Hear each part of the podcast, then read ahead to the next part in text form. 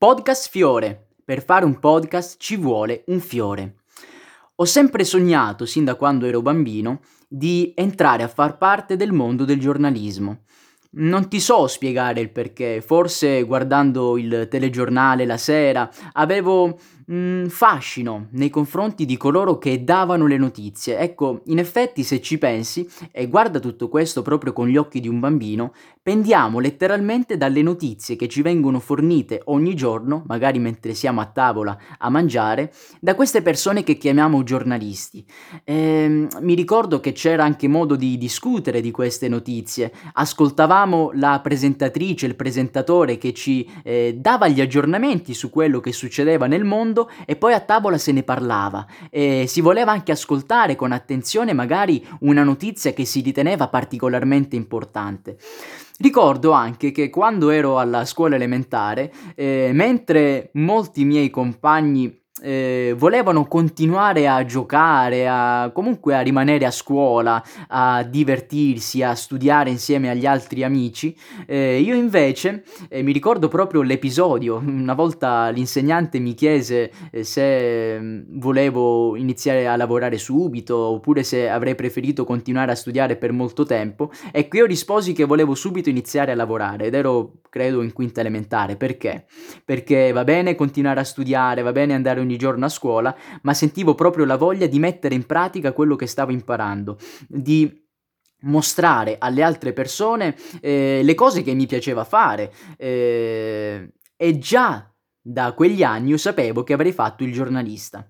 Un sogno questo che ancora non si è realizzato, ma al quale mi sto cercando di avvicinare sempre di più, anche se devo essere sincero. Eh, forse sto declinando il mio desiderio iniziale in una maniera diversa, quindi occuparmi della comunicazione, non necessariamente però eh, essendo iscritto alla, all'ordine dei giornalisti, nel quale tra l'altro non credo molto, ma comunque non ha importanza. Ricordiamoci appunto ciò che ti ho detto all'inizio, il sogno che ho sempre avuto eh, di entrare a far parte del mondo del giornalismo per indagare e consegnare le notizie a coloro che ancora quelle notizie non le hanno avute. E quando all'università poi mi sono eh, imbattuto in un professore con gli stessi ideali, anzi probabilmente anche con, idea- con ideali molto più alti, e che dimostrava tutto questo all'interno delle proprie lezioni, ecco che eh, fui come colto da una, da una illuminazione impensabile fino a poco tempo prima. Allora, eh, Sergio Gessi, è questo il nome del professore etico che ti voglio presentare nella, nell'episodio di oggi, si è laureato nel 1990 in scienze politiche e già dall'argomento della sua tesi eh, possiamo comprendere l'itinerario che avrebbe poi intrapreso l'intera sua carriera professionale. La laurea aveva un argomento filosofico, ovvero il rapporto tra l'etica e la politica. E teniamo a mente soprattutto il tema dell'etica. Nel 94 poi Sergio Gessi ha iniziato con la propria attività didattica e ha operato all'interno di vari istituti giornalistici, appunto come insegnante. Ha anche iniziato ad insegnare all'interno di alcune università, per esempio una, l'Università di Bologna, una Università di Milano, poi anche quella di Ferrara dove insegna tuttora e che cosa insegnava e continua ancora oggi a insegnare? L'etica della comunicazione e poi anche teoria e tecniche del linguaggio giornalistico. E vedremo poi tra un po' che il nome etica della comunicazione in realtà gli stava un po' stretto, non fotografava appieno ciò che avrebbe voluto trasmettere o meglio mostrare all'interno delle sue lezioni, ma ci, ci arriviamo tra poco. Per quanto riguarda invece il mondo professionale all'interno del giornalismo, bene, da più di 35 anni eh, di fatto lui è un giornalista iscritto all'ordine, prima come semplice pubblicista, poi invece è divenuto un giornalista professionista. E nel corso della sua carriera ha svolto eh, diverse attività anche da giornalista, per esempio ha lavorato nell'ambito del caposervizio di alcuni giornali, è stato collaboratore per dei quotidiani, dei periodici, delle tv nazionali e delle tv locali. È stato anche direttore del quotidiano online Cronaca Comune, che è la testata ufficiale del comune di Ferrara. È stato anche poi direttore del periodico Piazza Municipale, sempre della stessa città, e del settimanale Ferrara e Ferrara. Ma arriviamo al 2004 perché in quell'anno ha creato un qualcosa di veramente molto importante a livello attenzione nazionale perché ha fondato ed è divenuto il direttore della rivista trimestrale di attualità e politica culturale Siti. Ebbene, che cos'è questa rivista? È quella ufficiale dell'Associazione Italiana Città eh, città UNESCO. Quindi ci rendiamo conto di star parlando proprio di una personalità veramente molto influente nel nostro panorama nazionale. Ma arriviamo al 2013 perché proprio in quest'anno ha fondato una creatura che mi avrebbe anche visto protagonista poi negli anni successivi perché ha fondato il quotidiano online Ferrara Italia che è quello dedicato non alla cronaca ma all'approfondimento ed è un quotidiano locale del quale avremo modo di parlare nei prossimi episodi. Dal 95 Sergio Gessi è stato responsabile di alcuni uffici stampa, quindi non solo ha lavorato come giornalista, ma anche in maniera professionale ha operato nel mondo della comunicazione. Sono due cose diverse, un conto è avere eh, l'obiettivo di indagare per raggiungere una veridicità delle notizie che si trasmettono alle altre persone, un altro conto invece lavorare in maniera professionale per comunicare nella maniera più efficace possibile alcuni contenuti eh, a un pubblico e quindi appunto eh, si è occupato di uffici stampa. Non solo, perché ha anche tenuto dei corsi importanti per quanto riguarda la formazione e l'aggiornamento professionale all'interno del mondo del giornalismo. Dal 2013 poi è stato anche relatore di convegni, di seminari, conferenze e alcune delle quali eh, sono state importanti anche a livello nazionale. Ma Sergio Gessi ha anche scritto molto e infatti il, il suo pensiero, eh, se non hai mai mai avuto il piacere di poterlo ascoltare dal vivo e di poter vedere i suoi occhi brillare mentre parla di questi temi, lo puoi comunque recuperare grazie per esempio ai libri che ha scritto. All'interno di questi libri ha sempre affrontato i temi etici che tanto gli sono cari, eh, ma anche eh, temi che hanno a che fare con l'informazione e la comunicazione giornalistica, perché un conto è l'informazione e un conto invece la comunicazione distinzione. E teniamo anche a mente questa distinzione perché sarà cruciale per comprendere la novità che volle presentare proprio all'Università di Ferrara. Non solo libri, ha anche pubblicato delle altre cose, per esempio degli articoli e tutti gli articoli che ha pubblicato eh, ruotano sempre in una maniera o in un'altra maniera attorno al tema proprio dell'etica e in particolare si è occupato di etica e politica e storia e multiculturalità e ambiente, e comunicazione, e informazione, e beni culturali, e devianza sociale. Quindi ha proprio compreso come il macro tema dell'etica possa essere declinato in tutte le varie accezioni che hanno a che fare proprio con il vivere sociale, per l'intera cittadinanza, tra l'altro. Sergio, eh, voglio chiamarlo per nome, ehm, perché mi ha colpito in una maniera così importante quando l'ho avuto come professore all'università? Probabilmente perché era un professore che conosceva i suoi alunni. Eh, ancora oggi, se io lo incontro per strada, quando mi capita di tornare a Ferrara, eh, il saluto ovviamente non manca mai. Così come non manca anche per coloro che più di altri nel mio corso di laurea ehm, riuscivano a mettersi in contatto proprio con i professori, ad avere un legame diretto con loro, un legame personale. Perché? Perché ogni volta che ci si eh, mette in comunicazione con un'altra persona, ecco che veramente quello è il modo migliore per eh, condividere delle esperienze e per uscirne accresciuti da quell'esperienza. Mm, se solamente ci si limita a fruire di alcune lezioni e basta, è chiaro che molte strade vengono, vengono precluse. Ebbene, conosceva quindi bene i suoi alunni. E, ehm, aveva anche rispetto nei confronti di coloro che si recavano eh, ogni giorno a seguire le sue lezioni in aula. Eh, non era uno di quei classici professori con un fare cattedratico, eh, anzi era anche molto giovanile, possiamo dire, molto vicino al nostro mondo. Pensa, eh, questa forse fu la prima cosa che mi colpì, che ogni sua lezione iniziava con una sigla.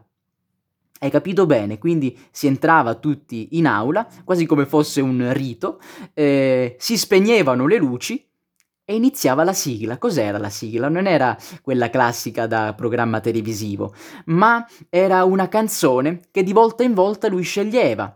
Magari la sceglieva per introdurci l'argomento del quale avremmo parlato insieme, sul quale avremmo riflettuto insieme. Eh, una delle cose che mi ricordo ancora delle sue lezioni, eh, che non ha a che fare con una lezione vera e propria, ma era una sua considerazione sulla, sul modo in cui le aule universitarie sono create in Italia.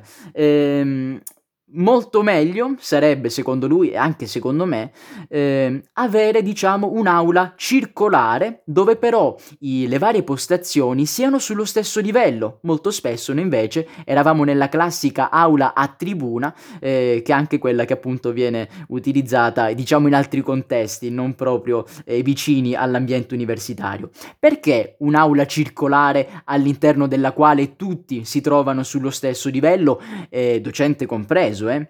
perché in quella maniera si annullano delle distanze che sono formali, che sono architettoniche, ma che in maniera eh, automatica, direi anche in maniera psicologica, si riverberano sulla nostra considerazione dal punto di vista sociale. Certamente un qualcosa di inconsapevole, ma che ahimè succede. E quindi si trovava anche in una sorta di disagio quando doveva eh, insegnare all'interno di un'aula universitaria così conformata. Già il fatto però di rompere il ghiaccio con la sigla aiutava a trasformare l'atmosfera. Eh, è stato l'unico per tutti gli anni che ho frequentato l'università ad attuare una, una, tale strategia. La chiamiamo strategia perché dal punto di vista comunicativo comunque è molto molto eh, efficace. Cosa metteva come mh, mm, sigla? Metteva delle canzoni solitamente italiane, ma me ne ricordo anche alcune molto belle vicine alla, all'America Latina e che avevano anche una storia molto importante. Eh, magari erano anche delle canzoni con le quali si era svegliato quella mattina e quindi semplicemente voleva trasferirci, voleva mostrarci eh, il mood che lo aveva caricato sin dal momento in cui appunto si era alzato dal letto. È un po' come mettersi a nudo, eh, siccome mh, mm, questo individuo, Sergio Gessi, voleva mettersi in relazione con noi durante appunto l'ora di lezione eh, per mostrarci delle cose che magari lui ha esperito nel corso della propria esperienza professionale, eh, Poteva essere interessante anche sapere come si trovava in quel momento Sergio. Eh, siccome era lui la persona che doveva parlarci, allora era anche interessante secondo me sapere come si trovava, come stava in quel momento dal punto di vista personale. Quindi iniziava con queste sigle, molte volte metteva per esempio Battiato ehm, e l'ho apprezzato perché di fatto è stato colui che mi ha fatto eh, conoscere in maniera più approfondita questo nostro cantautore, che prima avevo solo sentito così eh, ogni tanto, ma, ma, nulla di ben definito. Eh, quindi questo mi ha aiutato, ma altre cose che eh, comunque mi hanno fatto ritornare alla mente eh, delle caratteristiche particolari di Sergio Gessi, eh, le devo anche a coloro che mi hanno aiutato eh, in, questo, in questi minuti a scrivere e a creare proprio l'episodio che stai ascoltando in diretta su Twitch. In particolare mi riferisco a Ciro, ad Astro and Galaxies, a Nitros, a Domiros, a Joba Twitch, a Elder Minus, a Cipresso Bollente e a tutti coloro che hanno deciso di trascorrere queste ore insieme a me e che mi stanno in questo momento vedendo mentre registro in diretta questo episodio. Allora, torniamo proprio alla novità che ha voluto introdurre Sergio Gessi all'interno dell'Università di Ferrara. Il corso L'insegnamento meglio si chiamava etica della comunicazione. No, non andava bene per quello che voleva eh, mostrarci eh, Sergio, per quello di, del, per ciò di cui avrebbe voluto parlare Sergio Gessi. Allora cambiò il nome. Divenne etica della comunicazione e dell'informazione. Infatti eh, c'è un pericolo dal quale dobbiamo stare molto alla larga ovvero il, peli- il pericolo di considerare la comunicazione e l'informazione come la stessa cosa. Magari per, lo, per, spiegare in due secondi questa differenza, eh, facciamo riferimento a ciò che abbiamo detto poco fa, ovvero Sergio ha operato sia nel mondo del giornalismo e sia nel mondo della comunicazione istituzionale, nel mondo quindi degli uffici stampa. In un caso faceva informazione, dava forma alla notizia, al fatto che era accaduto. Nell'altro caso invece faceva comunicazione, ovvero cercava di comunicare in una maniera etica alcuni contenuti che magari un giornalista invece avrebbe trattato appunto in maniera differente. E allora bisogna distinguere queste cose e bisogna distinguere anche l'etica che dovremmo applicare in un caso e nell'altro.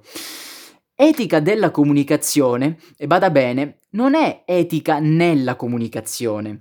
Eh, di fatto stiamo utilizzando delle categorie filosofiche, quella dell'etica appunto, eh, quindi eh, tutto ciò che fa riferimento a dei valori universali, sempre validi al di là del luogo e al di là del tempo e che hanno un legame molto stretto proprio con le cosiddette leggi naturali, o meglio con il diritto naturale, quindi il rispetto delle altre persone, eh, la, um, il non uccidere eh, qualcun altro, altro, eccetera, eccetera.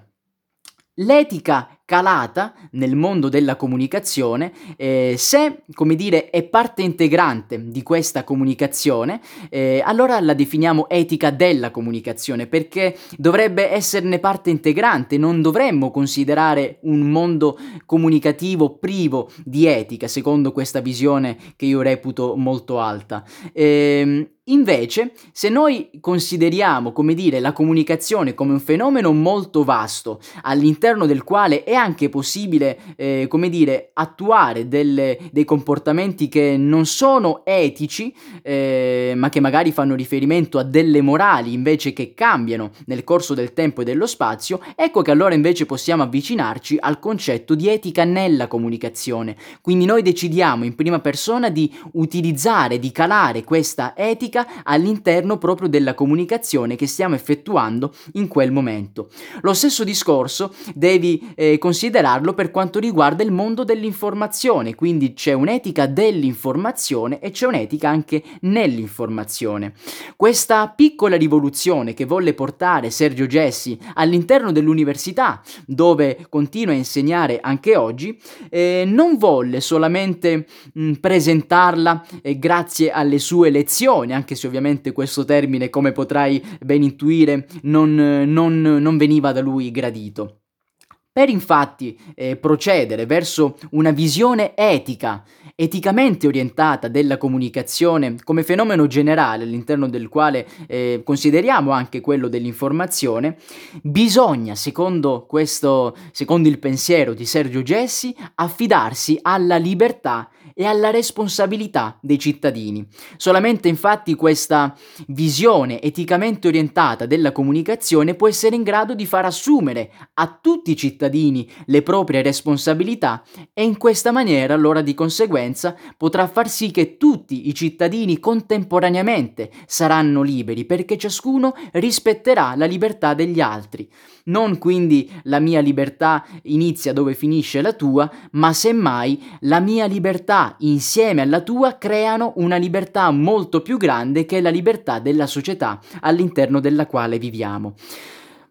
All'università forse poteva essere visto un po' come un teorico, Sergio Gessi. Eh, magari poteva essere visto in questa maniera anche durante le sue lezioni, visto che era ufficialmente il nostro professore.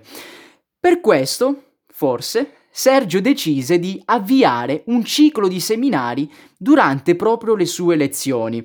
Eh, questo ciclo di seminari non, non aveva l'obiettivo di annoiare eh, noi studenti, anzi aveva l'obiettivo di farci comprendere come magari tanti discorsi filosofici, teorici che portavamo avanti durante le classiche, le canoniche ore di lezione eh, insieme appunto a questo professore, trovassero realmente applicazione nei più disparati ambiti. Eh, questi seminari non, non avvenivano durante delle ore in più rispetto invece a quelle di lezione, alle classiche ore ore di lezione, erano proprio durante alcune ore di lezione di Sergio. Anzi, ti dirò di più, eh, essendo aperti a tutti, quindi anche a coloro che non seguivano e non erano iscritti ufficialmente al nostro corso di laurea, eh, molte volte succedeva che l'aula fosse veramente molto molto piena, proprio per assistere a questi seminari e di conseguenza allora tante altre volte accadeva anche che fossero piene, eh, che fosse piena la nostra aula mentre si faceva lezione, anche al di là di, questa, di questo seminari. Eh, Devo dire che nella mia esperienza universitaria ho vissuto due eh, situazioni molto differenti e opposte l'una rispetto all'altra. Da un lato c'erano corsi dove eh, ero praticamente l'unico eh, iscritto, l'unico presente. Mi ricordo una volta in particolare ero l'unico a lezione, la, eh, la lezione in realtà fu quasi una chiacchierata, tra l'altro non ero nemmeno seduto al banco, eravamo io e questa professoressa che stimo tantissimo, Patrizia Castelli, una delle più grandi studiose in Italia per quanto riguarda il Medioevo e il Rinascimento e sfogliamo in quella occasione proprio un, un catalogo di una mostra che c'era stata poco tempo tempo prima eh, ed è stato un qualcosa di incredibile, veramente di incredibile. Bene, da un lato quindi succedeva questo, ma dall'altro lato succedevano appunto queste lezioni dove l'aula era letteralmente piena. E non è un caso che fosse così eh, proprio con Sergio Gessi. Sergio Gessi è veramente un comunicatore incredibile.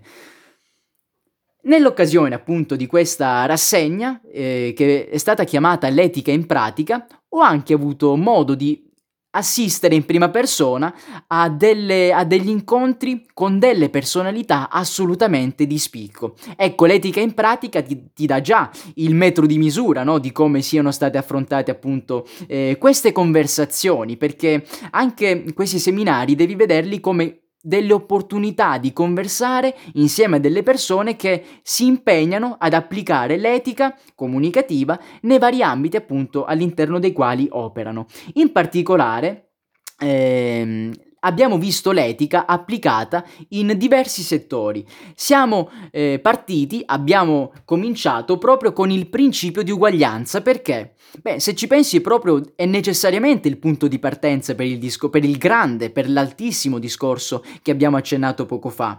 Eh, bisogna infatti riconoscere che il principio di uguaglianza esista e debba essere applicato, eh, applicato all'interno della società democratica che vogliamo appunto costruire. Eh, se infatti le varie persone non sono uguali proprio per principio assoluto, eh, potremmo dire per dogma, e quindi stiamo parlando anche in questo caso di etica, è chiaro che allora non potremo puntare verso una libertà e verso una responsabilità condivisa da tutti questi cittadini.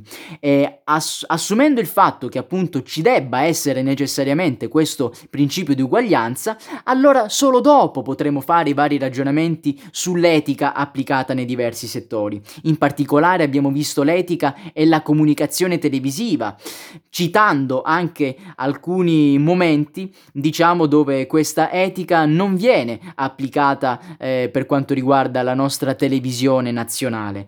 Poi abbiamo visto l'etica e la comunicazione ambientale, sì perché c'è modo e modo di comunicare i vari problemi che ci sono per quanto riguarda il nostro ambiente. C'è una comunicazione, orie- diciamo, eticamente orientata e che quindi eh, vuole naturalmente farci, farci raggiungere degli obiettivi ma vuole farceli raggiungere in una maniera eh, autentica e quindi senza veicolare delle informazioni che non siano eh, appunto verificate. E soprattutto questo tipo di comunicazione è improntato sulla presa di responsabilità dei cittadini. Quindi saranno i cittadini stessi che, che avendo compreso quanto sia eh, pericolosa la situazione che stiamo vivendo decideranno insieme agli altri cittadini di assumere delle azioni dei comportamenti diversi rispetto al passato passato.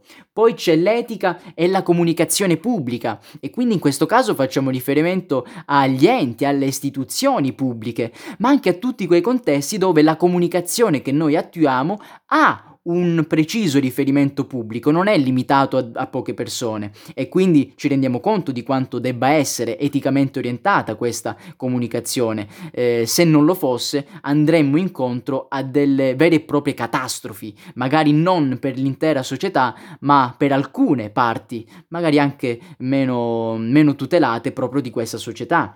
L'etica e la comunicazione nel web e in questo caso abbiamo avuto modo di dialogare con uno dei eh, big più assoluti del mondo del web, ovvero con Rudy Bandiera. Ecco, Rudy Bandiera, un altro eh, fenomenale eh, comunicatore, eh, la sua lezione, tra l'altro, fu una delle più seguite in assoluto di questa, di questa rassegna e, ehm, e, fu molto interattivo, ovvero alla fine della lezione praticamente eravamo stati noi che abbiamo assistito, che dovevamo assisti- assistere a questa occasione, siamo stati noi a comprendere quali dovevano essere proprio le azioni da intraprendere per una comunicazione eticamente orientata nel mondo del web. Quindi paradossalmente non è stato Rudy Bandiera a dirci quali fossero le buone pratiche da attuare, ma Poste alcune basi necessarie grazie appunto alla sua attività divulgativa, siamo stati noi stessi a comprendere quali fossero appunto le modalità migliori per comunicare in maniera corretta all'interno di questo mondo. Ma poi anche tanti altri argomenti, per esempio l'etica e la comunicazione giornalistica, distinta dall'etica e dalla e de, e la comunicazione in generale. Poi l'etica e la comunicazione d'impresa, l'etica e la comunicazione medica e quante volte dovremmo ricordare l'importanza di tutto questo. L'etica e la comunicazione politica anche. Ecco, in quel caso siamo riusciti a parlare di questo tema estremamente scivoloso senza però entrare in discorsi strettamente, diciamo, partitici.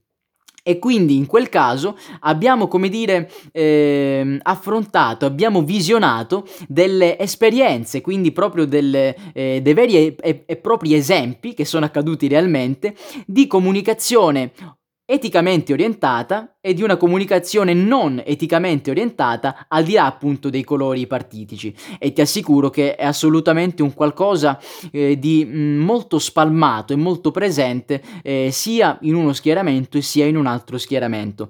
E capisci che è un qualcosa di pericolosissimo perché se anche comunque il fine fosse corretto eh, utilizzando un mezzo che è quello della menzogna eh, abituiamo i possibili elettori a ritenere vere delle cose che vere non sono e poi quelle stesse informazioni non corrette in un'altra situazione possono diventare eh, veramente un qualcosa di estremamente pericoloso.